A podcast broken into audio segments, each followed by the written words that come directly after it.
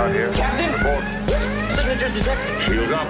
Signatures detected. Red alert. Context Starfleet Command. What's happening? Co- Context Starfleet Command. Delay that order. Context Starfleet Command. This is the captain. Context Starfleet Command. Get out of my chair. Chair. Chair. Chair. Chair. We have engaged the Klingons. Klingons. Klingons. Welcome to the Greatest Discovery. It's a new Star Trek podcast from the makers of The Greatest Generation. I'm Adam Pranica. I'm Ben Harrison. You know, Adam, when we do a live show, often the last thing we'll say to each other before we walk out on stage is, uh, hey, I got your back out there. Yeah, I started that. You did. Before we start recording today, you really Just monster dunk. put me in the ball kicking machine. Just for no reason at all. So much of this show doesn't make the show.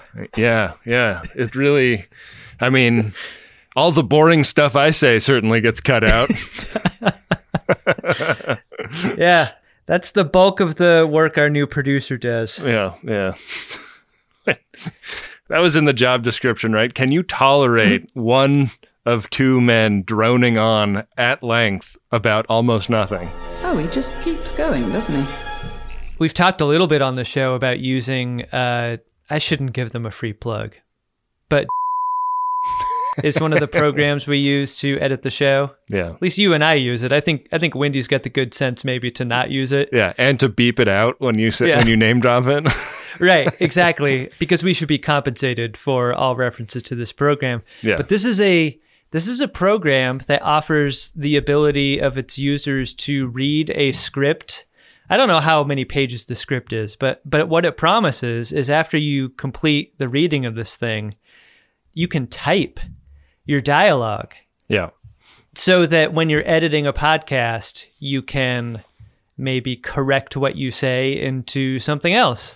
Right. Allow yourself the ability to edit without re-recording. if if Adam mispronounces something, for example, or if I I've say never let me be clear, I've never mispronounced anything. It's always been intentional. Okay. If I say ankylosaur in the way that I believe that word to actually be pronounced, you could then go in retroactively and, and fix it. Ankylosaur. It made me wonder if we could do an entire podcast like that. Like, could we do it written? Like could we could we write our words to each other? Okay. L- Uh, more or less live. So we write like a we we like paste a chat transcript into Yeah. and see what And- gets spit And like, out. could we generate an episode that way? Is that crazy? I don't think it's crazy. I think um It'd probably sound weird as hell. It ca- it couldn't sound good, right? yeah, maybe it's a bonus episode idea like Hey Ben, What's that, Adam? cool. It should be a square on the game of buttholes. Will the caretaker probably on our on our hit mainline podcast, The Greatest Generation. I mean, I like ruining episodes with that board game. Don't get me wrong, but I think Yeah, that would really ruin an episode. really would be. Plus, I'm also concerned about, like, were I to suffer something that made me lose my voice, I might be glad I have that ability, Mm-hmm. Right. like in my back pocket. But at this point, it seems riskier than rewardier yeah, to yeah. me. Oh, it's going to be so like I'm just thinking about like the next election cycle is going to be we're going to have so many Yeah. things where it sounds like somebody is saying something awful and then we find out later oh they synthesized their voice. Like that's the 2022 elections. We'll have that. Yeah. It's it's so fucking crazy. It's way more terrifying to me than it is exciting. People will believe anything, Yeah, I mean, I mean, if it if it confirms what they already believe, they'll. especially if it sounds like a person saying a thing that confirms what they believe. mm-hmm. Yikes. Yeah. Well, I definitely don't want to hear my own words come at me saying something awful. You've said enough awful things in your Yeah. life that you don't need robots that sound like you saying awful things to add on to the pile. I really don't need the help. and uh, were a scandal ever to come up where my words are weaponized against me, I think we can all agree that's that's just a computer program doing Mm-hmm. that. Yeah, yeah. Those are not my words. As as Kirk did not say while on trial, Yeah, yeah. having his log played back at him. Not me, you idiot. Him! yeah, that, that would have been an interesting twist in uh, Yeah. Undiscovered Country if Kirk had been, it's a deep fake.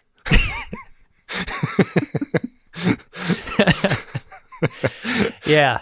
Were they to uh, reboot Undiscovered Country, Yeah. sure that would be a big part of that moment.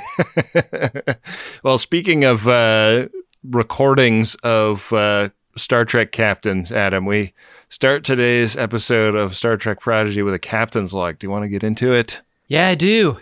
It's Star Trek Prodigy, season one. We're still in season one, Ben. Episode seven, First Contact. First contact. Hmm. You got a tin man it. Can just anyone record a captain's log on the Protostar?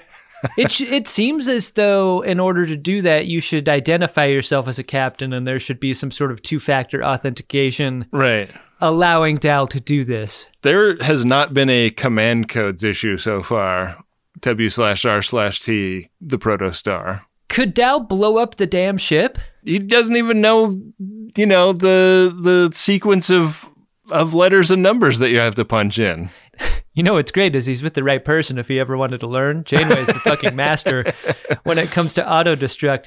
But they're too busy, uh, like they're learning about Star Trek on Star Trek in such a way where they're still like learning about transporters and stuff. Mm-hmm. right, On right. this crew. Hologram Janeway's like, Dal, I'm gonna teach you how to blow up the ship. But first, I'm gonna lay this fork on this pie crust and lower it through the crunchy, flaky pastry into the pie.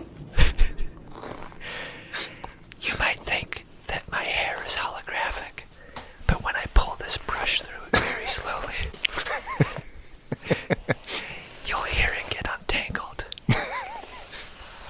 fiber by fiber. What they're doing is beaming a piece of pie around the ship, and we get some some cut arounds to show that they've really teenage bedroomed the, the protostar to hell. Yeah. Yeah, it's kind of a gross out. Like, you know how this place smells. Smells amazing. Yeah, you you can you can really get a sense of uh, of the olfactory situation that they found themselves in. The pie's the best smelling thing in that room. That's for sure. The captain's log is all about how this goofing around with the transporter is a way that they are distracting themselves from how shook most of them are about the situation with the previous crew of the ship. It seems to uh, them that they were all killed. Hologram Janeway, the shookest of all of the shook ones.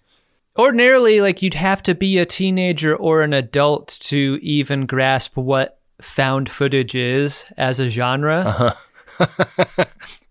but in this scene, it really struck me how, like, for many kids, this might be the first time interacting with Yeah. such a storytelling device. And found footage is always creepy, isn't it? It really is. Like, what example of found footage can you cite that's actually been a good thing? I can't think of a single instance. right? Yeah. I also thought that this was just a great moment because I have spent a lot of time imagining what I would do if I was on board a Starfleet ship mm-hmm. and fuck around with the transporter is a great idea for that kind of joy. Like the play that you would do if you had access to all of that technology suddenly. Like transporting a piece of pie into engineering and then seeing if it still tasted good is absolutely something I would try. Your re- your reputation as a child nerd was such to me that when you used the word play as a uh, as a verb and not a noun, I was like, you yeah, you would put on some sort of like theatrical thing using the transporter, right? Like you do a performance. Yeah, I would. Uh, I would do that play that Riker was in where he lost his mind, but I wouldn't really sell it the way Frakes does. You're absolutely right. No. I didn't kill that man! It's interesting that they graduate from pie as experiment to uh, needing a real life transport test dummy here Yeah, in in almost zero seconds flat. yeah. Murf, uh, in the immortal words of the Kasper Hauser podcast sketch "Mundo de Perros," is a perro pequeño que se llama Guinea pig, and they transport Murf up to the bridge, and then This is why you always order for me when we go to restaurants. yeah, I order you the spicy pony head. yeah. inevitably. It is a pony head, but uh, spicy. But uh, yeah, they go up to the bridge to see. Make that too. to see what happened to Murf, and uh, they they actually transported Murf outside. So we've learned that the transporter doesn't kill you, and that Murf is not just bomb proof, but is also able to survive in the hard vacuum of outer space. And also that this crew can't be trusted to operate the transporter well because Yeah. earlier they could they could transport the pie all around the ship, but when they throw Murf at the windshield like like a Slurpee at a moving car, like it's clear that that they don't have total grasp of where they're sending things using the transporter. Yeah, yeah they uh, they're novices. Uh, I have to say, like you talked about me being a nerdy kid. This may have bumped me out of the series as a child Really? because I would have been like, Murf was farting it up last episode. All he did was fart, fart, fart. You're telling me he's both full of gas and also immune to vacuum? I don't buy it. Yeah. Yeah. And you you like look around at the friends you thought were listening. and uh and no one was around. Well, Adam, this is an episode in which uh, at least one character learns who his true friends are. Do you want to get into season one? Yeah. Murf is fine. He's fine. He's fine. Yeah, it's all good. He can't We- be killed. we come back from the uh, the title sequence uh, with Murf materializing safe and sound on the transporter pad, and then they get called up to the bridge by hologram Janeway, who has received a distress signal. I wonder to what extent the Kobayashi Maru test prepared Dal a little bit for this moment before it's revealed that he knows exactly what's happening. Yeah, because they see this ship that's in distress, and he ejects the warp core, hits it with the phasers, and destroys it. Yeah, it's great. He's learning. And they roll credits, and that's the end of the episode. Pretty believable scene here with uh, with what looks like an old lady holding a sick baby, and uh, it's a ship full of orphans. Ben, you got to save this ship full of orphans that's about to explode. Dal has clearly played jazz horse because he is wise to the the scam of this immediately. Yeah. It's a fake. Not just wise because he's space smart. In a way that I mean street smart, but like he's seen exactly this con before because he knows this person. It's DaiMon Nandi. Yeah. It's DaiMon Nandi, the Ferengi captain who is sort of his adoptive mother. Yeah. And uh, boy, it explains a lot if you believe in nurture over nature. Sure does. The more you get to know DaiMon Nandi. yeah, so uh, she brought him up and they beam over to her ship so that he can introduce the crew to her. And uh, It's fun seeing a classic Ferengi ship yeah, in the old school way, right? It's got that backside that could break the internet. Welcome to the damn zone.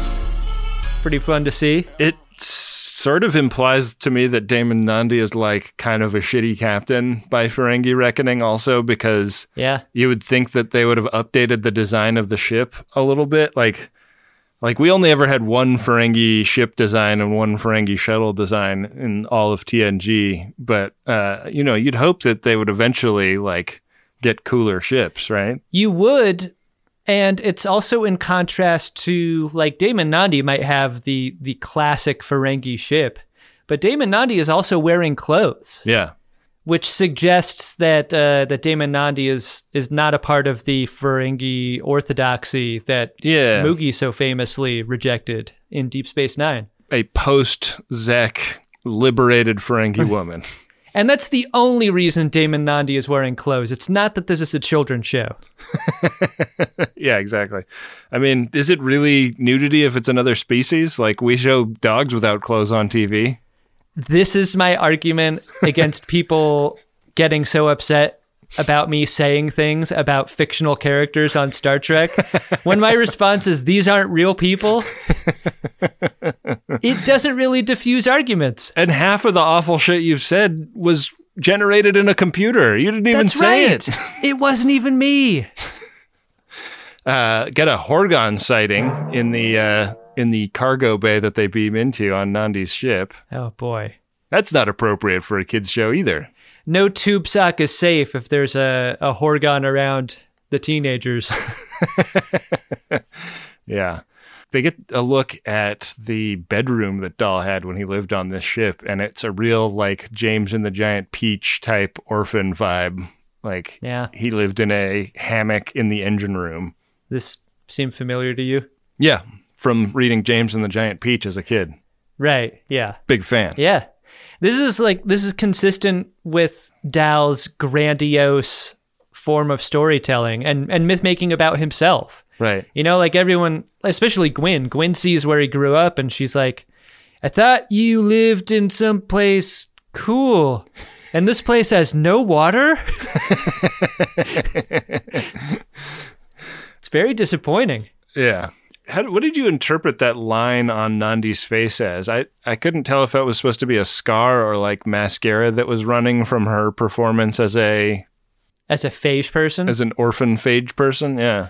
oh, that's interesting. I chalked it up to Scar because it stuck around the whole episode, right? Yeah.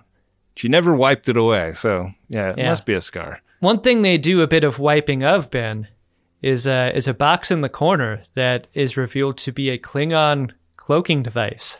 Yeah, pretty exciting. Gwyn's able to read the writing on it. yeah, Gwyn can read anything, Yeah, and uh, except the room. sick burn. That's almost as savage a dunk on Gwyn as the one that you did on me right before we started recording, Adam. I wish I could tell you it'll stop hurting, but I don't know that yet. Apparently this uh, cloaking device requires chimerium to operate, something that they have in kind of a lot of abundance on the protostar because of where they found it. And uh, you would think that they would be a little bit coy about this information, but Rok-Tahk and Jankom Pog are there to not pick up on the social cues that Dal is trying to give them. I mean, maybe another line item on the list of reasons to, I don't know, put a photon grenade in Rok-Tahk's mouth and pull the pin.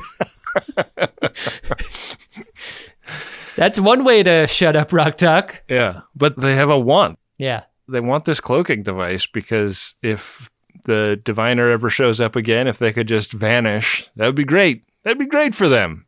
There is a way that both sides can benefit from an arrangement like this. I mean, DaiMon Nandi will gladly give up this cloaking device if they're just willing to do one little job for DaiMon Nandi. Yeah. DaiMon Nandi is uh, in a little bit of gambling debt, which is something I know very little about. Yeah, I was going to ask you, Adam, why your thumbs are broken and in, in slings. God, speaking of broken thumbs, do not watch the premiere episode of Righteous Gemstones on HBO. Oh, Yikes. Fin- finger breaking comedy in that? Oh, like with repetition. Oh. The sort of repetition that, that we tend toward with our humor. Yeah. Greatest discovery. About as funny as a broken finger. That's a that's a tagline that we we try to use sometimes.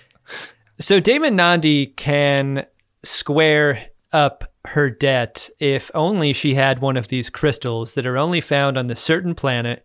But what's great about the planet where these crystals are found is that they're pre-warp, they're dumbs. They should be able to get a crystal from this place no problem, maybe even trade a worthless piece of metal for one of these crystals. She calls this thing a Ferengi bedpan, but it's just a flat sheet of metal.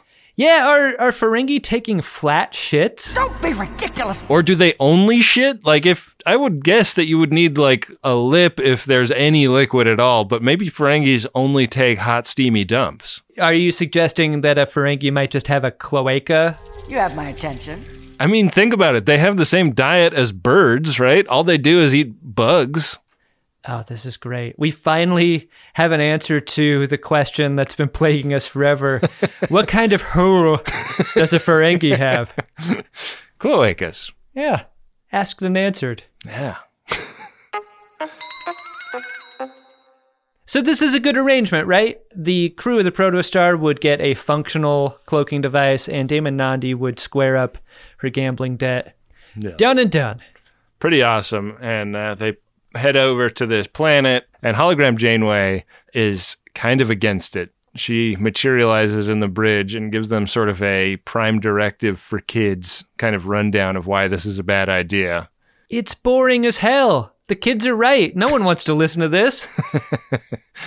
I thought it was surprising that Janeway didn't press the issue though. Like they're like, yeah, yeah, yeah, get out of here, Janeway, and she just disappears. She she like she's clearly not happy about it. But Nandi is like, turn her off, and they basically oblige. the thing that breaks the show, if you think about it for any length of time, is how these kids should not be permitted to run the ship and make these decisions at all. And at any moment, Janeway could stop them because this is Starfleet materiel. Yeah, she should have the command codes, Right. if anybody. yeah. Maybe at one point in the 40 episodes in this first season, we'll get an answer to why that is.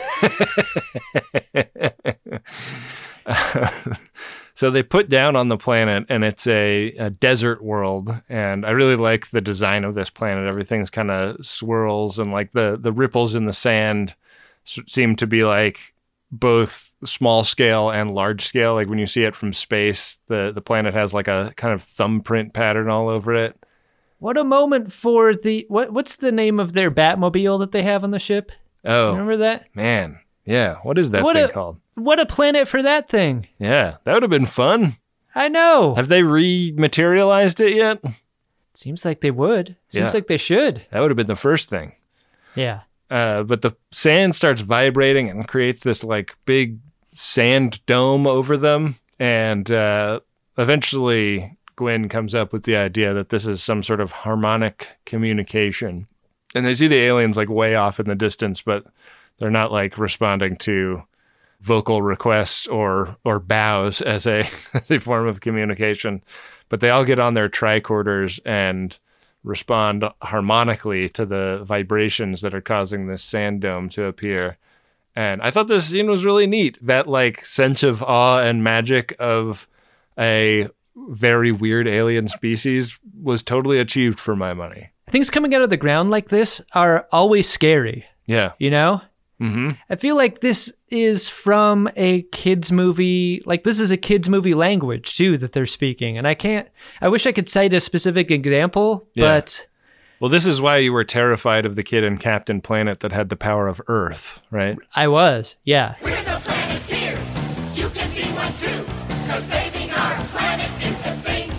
Yeah. Did not like that kid. Not one bit. Yeah. It's weird how their instinct is to just go into the giant sandcastle after it has bursted from the planet, as if they know for sure it is a structure and not a being. I thought this was a being.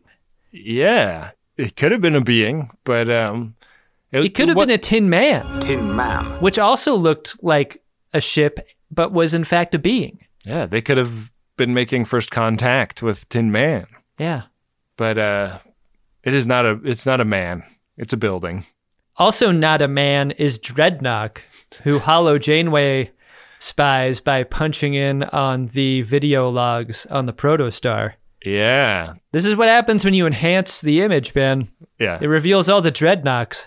Pretty upsetting and and interesting that Janeway doesn't know who Dreadnought is. Yeah. And this is now information like she doesn't know that the kids do and the kids don't know that she doesn't.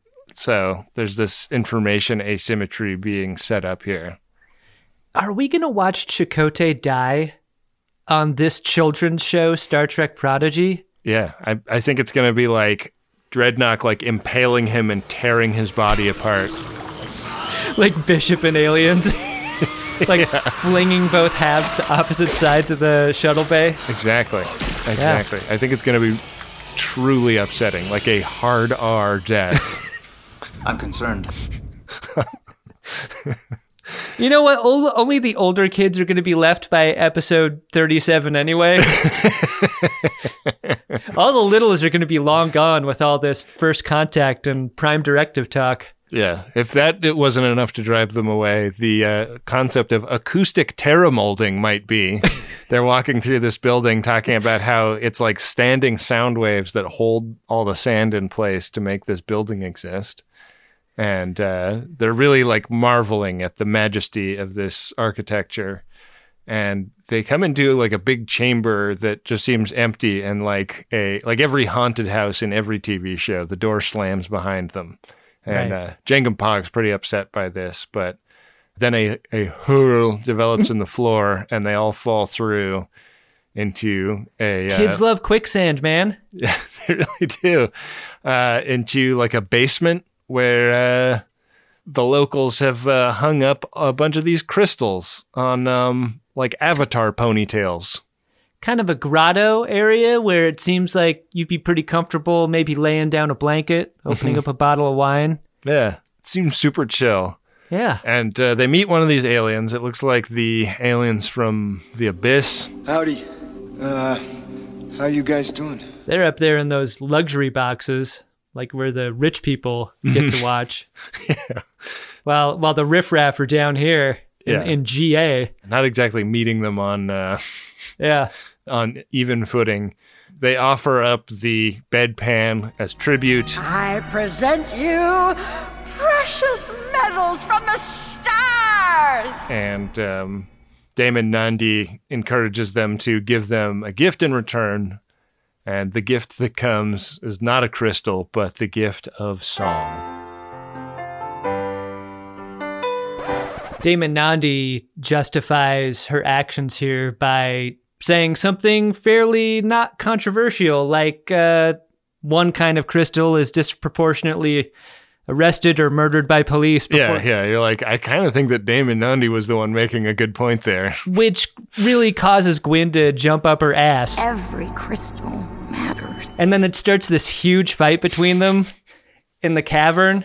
And the rest of the episode has just this weird tension throughout. and, like, unfortunately, really makes you side with DaiMon Nandi. Yeah. It seems like Gwyn is like the kind of person that could come around on this issue, but isn't there yet. And it's like, Right. do we really have the time to like talk Gwyn through Yeah. critical crystal theory? This scene was kind of foreshadowed because back on Nandi's ship, you saw that sign that said, "On this ship, we believe uh, we believe in the rules of acquisition." All are welcome to give us their money. Yeah, the Dabo table is where we have fun. Oh man, I can't wait to see that poster circulating. what else? We need like two more things. Um, Women can wear clothing if they choose to. uh huh. Two grubs are delicious. Yeah. I have tried so many meal services over the years. After all, I am a podcast host. And I gotta tell you, Factor Meals is my favorite. Why? Because I can go from what am I gonna have for dinner to eating a great dinner in exactly two minutes with Factor Meals. And don't sleep on their smoothies either. I got six of these in the box this week mango, tropical fruit, strawberry or banana. They're all amazing. They're like meal supplements I can enjoy while I'm on the go. Head to factormeals.com slash trek50 and use the code trek50 to get 50% off. Again, that's the code trek50 at factormeals.com slash trek50 to get 50% off. What do you think of when you think of male grooming? Maybe it's a sharp haircut and a little bit of product, or a bit of the old beard wax twisted into the ends of a mustache. Maybe it's a shower, a shave, little spritz of fragrance. Me? I think of shaving my nuts. And not just my nuts, all around those nuts. I'm talking all around those nuts. And this form of male grooming is hard to do when your junk looks like a log of Play Doh rolled through a dustpan in a barber shop. It's wrinkly, it's wriggly, nothing stays in place, and it's the one area where you don't want to have an accident. That's why I'm glad we're sponsored by the spring cleaning champions at Manscaped. They sent me their brand new Lawnmower 5.0 Ultra. It's their fifth generation trimmer, featuring two interchangeable next gen skin safe blade heads, a standard one for taking a little bit off the top, and a new foil blade to go smooth wherever your heart desires. They also sent me an extra large Manscaped t shirt, which I will never wear, but it was nice of them to do. Get 20% off and free shipping with the code TREK at manscaped.com. That's 20% off and free shipping with the code TREK at manscaped.com. Nothing like a little spring cleaning in your pants. Back for another game. You know it. What's going on? Just one more week till Max Fun Drive. Hard to believe. It's been a heck of a year since the last one. We're now a worker owned co op. We raised $50,000 for charity last year. And we've added a bunch of awesome new shows. But do you think we're ready to do it again? Absolutely. Lovely new gifts are lined up. The episodes will be amazing. And wait till everyone hears the bonus content. Yeah, plus they know to go to MaximumFun.org slash newsletter, so they're getting all the news. Oh, like that meetup day is on Thursday, March 21st. Then what's bothering you? Me? Oh, nothing. We're all set for Max Fun Drive to start on Monday, March 18th. I just didn't want you to see this coming. Check. What? Hang on. Most of the plants humans eat are technically grass. Most of the asphalt we drive on is almost a liquid. The formula of WD 40 is San Diego's greatest secret. Zippers were invented by a Swedish immigrant love story. On the podcast Secretly Incredibly Fascinating, we explore this type of amazing stuff. Stuff about ordinary topics like cabbage and batteries and socks. Topics you'd never expect to be the title of the podcast Secretly Incredibly Fascinating. Find us by searching for the word secretly in your podcast app and at MaximumFun.org.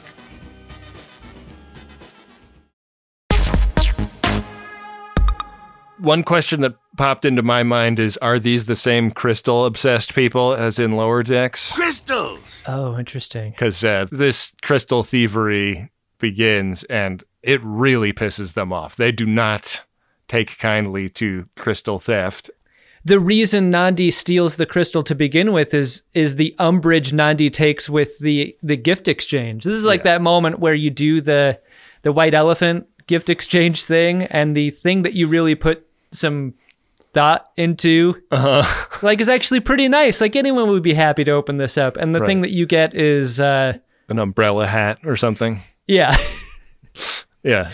Yeah, this song is the umbrella hat of gifts. Nandi's like like you could download an MP3 of this song anywhere. I want to I that's a fungible token and I don't want it to be fungible. You know what? I go into the candle store in the mall and I hear this song anytime I want to. so but it's real bad news when uh when she starts snatching these crystals because there's bangers getting dropped on on the building. Sand starts coming down from the ceiling. And Nandi is straight up shooting people. Yeah, N- Nandi is licking shots at them, and they, uh, you know, like they knock her over and get most of the crystals, but she runs out of there with one of them. Zero is so perceptive about Dal's reluctance to go on the mission at the beginning of this episode. Yeah. Hey, Zero, where are you with DaiMon Nandi and maybe reading her mind? Oh, yeah. you think he could have seen this coming? Well, Lwaxana couldn't read Ferengi minds either. Maybe that's just like a unique thing about Ferengi minds. Guess so. I just expected Zero's gas telepathy to be uh, more powerful. more powerful than a slightly nutty lady from Betazoid. Lwaxana is a sensible female. Yeah. With a, a long laundry list of what her qualifications are, none of which really make sense. Yeah pretty intense confrontation between Dal and Nandi out on the uh, desert plain outside the building. I kind of wondered if it was going to get violent because, like, Nandi's already shot at him, and you know they're not like throwing punches at each other, but they are kind of having a tug of war over this crystal. And um, in the midst of this tug tug of war, uh, Nandi lets slip that she did not lose track of Dal he was actually sold into slavery. Like he went to the work in the mines for the diviner because it earned a buck for Nandi. I mean, you could argue, Ben, and I will in this paper that that the emotional hit. This is the first time a film paper, and the last time a film paper yeah. will ever be written about Star Trek: colon Prodigy is that the punch that uh, DaiMon Nandi throws here is one of an emotional nature. Of far greater emotional violence? It hits a lot harder. Yeah. Than any physical punch could. Dal is devastated by this. Who wouldn't be to find out that their adoptive parents sold them into slavery so that they could team up with a companion cube and do their crime with a more trustworthy companion? DaiMon Nandi is not just remorseless. DaiMon Nandi is like double middle fingering on her way to her ship. You should be taking notes. All of the gloating sort of undercut by the absolutely sickening angle her feet take when she is walking up that ramp. Maybe the most upsetting image we've gotten so far in any Star Trek series is the the It's truly rock bottom in this episode between the feet and the knowledge that she's got everything. yeah. She's got the crystal, she's got the cloaking device, she's got the uh, the chimerium to operate the cloaking device, Yeah. and she takes off. We think that uh, Dal might get kind of uh, lost in the resulting sandstorm from her ship taking off, but uh, he dematerializes and uh, shows up on the transporter pad on the Protostar and immediately runs over to the controls and starts working them and reveals to the group that he slapped his com badge on the back of the special crystal that was stolen and he beams it off of Nandi's ship and we see it rematerialize. I mean, they were they were just getting the knack of transporting earlier. This is a precision transport. He beams it back onto the vine that it was hanging from. Yeah, Dal is fucking good at this. Yeah. He's got talent. he's way better at this than Kobayashi Maru. Yeah. But um but he's in a pretty shitty mood. Like they trudge back up to the bridge and everybody else is like happy that they got out of this scrape. But uh It's a real mission accomplished banner in the background kind of moment, like more of a sigh of relief than a celebration of success feeling here. Dal, pretty bummed though. And then to further uh, load a few more quarters into the ball kicking machine, hologram Janeway appears to scold them about uh, violating the Prime Directive. Yeah, this is really disappointed mom stuff here Yeah. in this scene. And it's it's interesting because it's like it's not quite the space Hitler concept is is the one that is often cited in you know more adult editions of Star Trek. Like you don't violate the prime directive because you may engender a power imbalance or you may you you may cause someone to arise in the galaxy that would be really bad and you just don't want to have any causal relationship with that kind of th- situation but this is like another The, one the Hitler butterfly effect is what you're describing. right Hitler butterfly in the sky. I can genocide.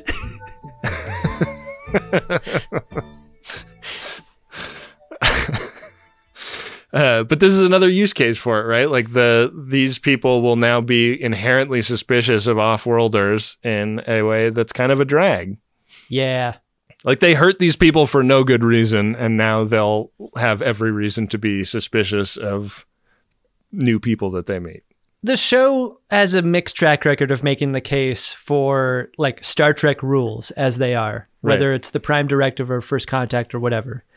But I thought this was presented really effectively for in in a way that that someone of any age could understand. When you have a bad first experience doing anything Mm-hmm. or being with anyone, it makes you reluctant to get into situations that feel similar. And you don't need to be an adult to understand how these aliens might feel after having a bad first experience like this.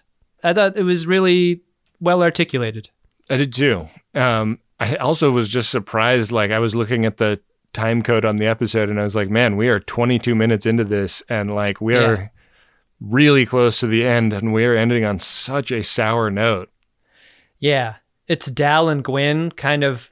I think they're as close as ever at this point because this is the stuff that really bonds people, right? Their shared trauma. This is something that uh, Star Trek Discovery has been really emphasizing this season is that you want to trade this currency with the people around you as often as possible. And This is every other scene in Discovery, but Yeah. we've gotten one so far in Prodigy, which is that Dal and, and Gwyn do have comparably fucked up childhoods. yeah, they trusted people who weren't supposed to betray them. And it just so happened that they were like parental figures, which is uh, like another mega scary thing for a little kid to consider. Like, I imagine a kid like sitting cross-legged in front of the TV watching this scene and then looking up at their parents in the kitchen making dinner going like wondering if they'd ever be hurt by them Yeah. Hey, mom. or betrayed. Do you think you'd ever uh, consider selling me into the slavery if the if the dollar amount was right? Yeah, I think a lot of parents are going to uh, turn off the TV after this episode. Why did we subscribe to Paramount Plus? You know what? Good riddance. I, I can hardly even operate this app. Doesn't make any sense to me. Even if I wanted to replay this episode, I couldn't. Uh, the button on the episode is a little scene with Nandi and her companion cube. And uh, the companion cube has found a, like, essentially a, a wanted poster. Yeah. Uh, the diviner is willing to pay good coin for information about the protostar. And Nandi is pretty excited about snitching for fun and profit. Yeah. It's like uh, it's like Nandi found a cockatiel in the neighborhood. Was able to re- return it to its owner. Oh, yeah? Yeah. Is that a new uh, a a new side hustle you're getting going? Boy, if I could only find any of these lost birds, I would absolutely make that a side hustle. There's birds everywhere, and now you can open for business. These people have got to get their birds under control. They're letting birds out left and right in your neighborhood. I think you got to put one of those uh, air tags on your bird. oh if there's yeah. any chance of them getting out. Apple needs to come out with a miniaturized AirTag Absolutely. and also stop car thieves from putting AirTags on cars. Put a bird on it. That would be nice. yeah, that'd be cool. Well, did you like this episode, Ben?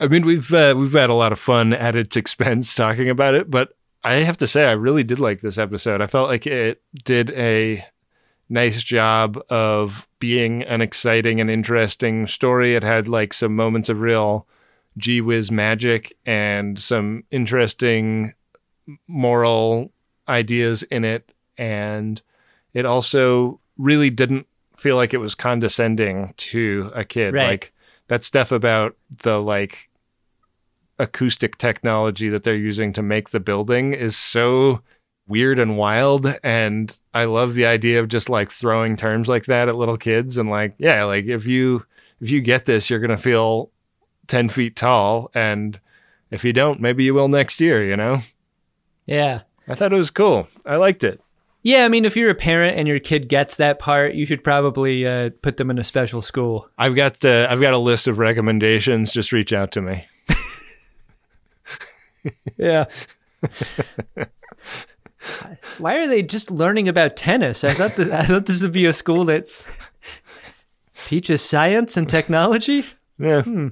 Not so much just tennis I'm with you, Ben. I think the last two episodes are probably the strongest of Prodigy so far.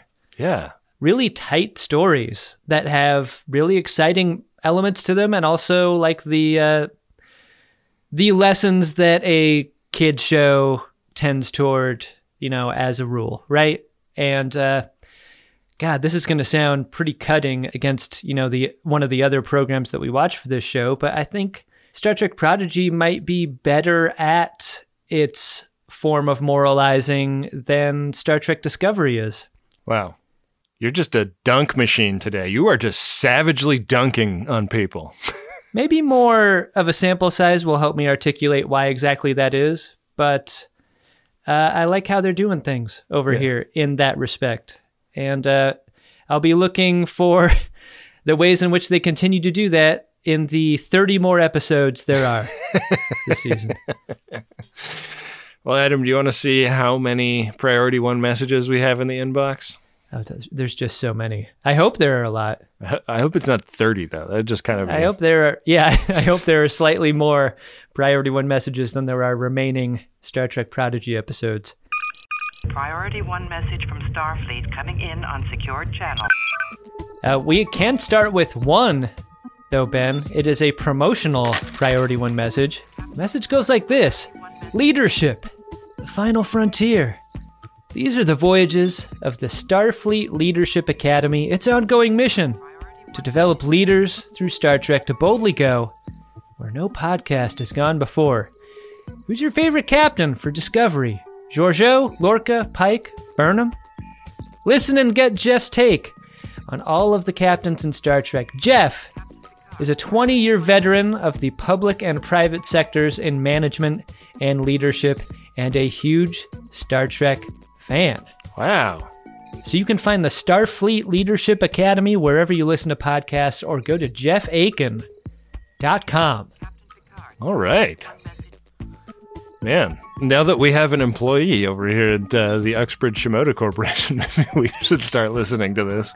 You know, finally, leadership seminars are getting out of the hotel ballrooms Yeah. and into your earbuds in the form of a podcast. Jeff Aiken. Jeff Aiken's not going to make you do a trust fall. Yeah. hey, hey, guess what? You don't have to worry about bad food experiencing Jeff Aiken's Starship Leadership Academy. Yeah. Uh, JeffAiken.com, was it? Yeah. All right. I'm going to check it out. That's a J E F F A K I N. Adam, our next priority one message is from Christmas One, and it is to Jamie James, the boy so nice, they named him twice. Goes like this Remember the other day when I was watching Disco and we were texting about how I only watch for Tilly so I can be up to date for this dumb podcast? And then they wrote Tilly off at the end of the episode? Hmm. No one else wants my Star Trek rants. Happy belated birthday, best buddy. Well, I mean, if Christmas One likes rants, they probably love the greatest discovery. Yeah. It's almost all rants this episode. We go off on our signature rants. Uh, new rule. yeah, we're the uh, we're the Bill Maher of Star Trek podcasters. Yeah. Wow. Well, if you'd like to leave a P1 on the program, head to maximumfun.org slash jumbotron. Get it booked. Yeah. Looks like we have uh, a lot of February filled up, but uh, still a couple slots available if you want them. Yeah, get in there. We have so many episodes of Prodigy to go.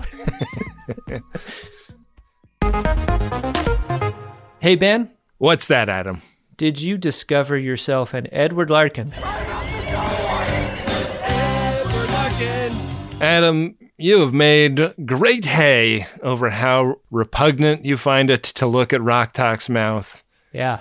I know that this show has dabbled in the gross in uh, more than one context, but Rok-Tahk's mouth having been kind of the, the main subject of conversation so far. But I think that one thing blew Rok-Tahk's mouth out of the water on this episode, and that is the fucking disgusting angle that DaiMon that DaiMon Nandi's feet take when she's walking up the ramp onto her ship. What the fuck? Uh, yeah. Yeah, you're going to need uh, a couple of more photon grenades on this show. Yuck. Anyways, uh, I guess it's DaiMon Nandi's ankles are my Edward Larkins. You know, it's so wet on Ferenginar. You got to think that the feet of your typical Ferengi would be like would have to be sturdy enough to handle Hmm. the drying and the wetting, Oh yeah. the the constant moisture. They're probably spraining their ankles all the time. That's why they're so flexible. Yeah, that's why they look the way they do. Yeah, That's uh that's form and function. it really is. Uh, did you have a Edward Larkin, Adam? I mean, uh, you've chosen a body part from my Edward Larkin. I think it's hard to choose against DaiMon Nandi here, the Ur chaos agent of the whole thing. Yeah. Uh, DaiMon Nandi mentions at the end of the episode that uh, we'll be seeing her again. Excited to bring Yeah. her back. Just Yeah. shoot her, shoot her with a cowboy shot, though, for Ben's benefit, I'd yeah. say. Yeah. Next time she has to go up an incline of any steepness, Yeah. I would uh, I would prefer to have the feet framed out. You know what? It kind of cuts both ways because the extent to which Nandi's feet are detailed is the thing that grosses you out, but is also one of the best qualities of this show. This is another episode where it's like breathtaking visually. Yeah. This desert planet is cool as hell, making this two dimensional medium feel like vast three dimensional space, like really getting a sense of scale of Yeah. things continues to be like a great strength of the show. And it's really awesome to watch on just the biggest TV set you can find. It's awesome. Yeah, it really is. Um, Wow. Well, really strong episode. We don't have the title or a cap for the next episode just yet, but uh, I'm sure that will be what we're covering next week, right here on The Greatest Discovery. Now, get a load of these credits. The Greatest Discovery is an Uxbridge Shimoda podcast on the Maximum Fun Network. It's hosted by Benjamin Harrison and Adam Pranica, produced and edited by Wendy Pretty. Our music is by Adam Ragusea. Make sure you're subscribed to his YouTube cooking channel. On Instagram and Twitter, you'll find us at Greatest Trek, and those accounts are managed by the delightful Bill Tilley. The very best way for you to support this show is by becoming a member at maximumfun.org/join. That gets you access to all of the network's awesome bonus content, and it keeps this whole thing going. So thank you to everybody already supporting. You can also support the show for free by leaving a five star review over on Apple Podcasts. Right now, it looks like you could get in there with the very first five star review of 2022. Thanks for listening. We'll be back next week with more of The Greatest Discovery.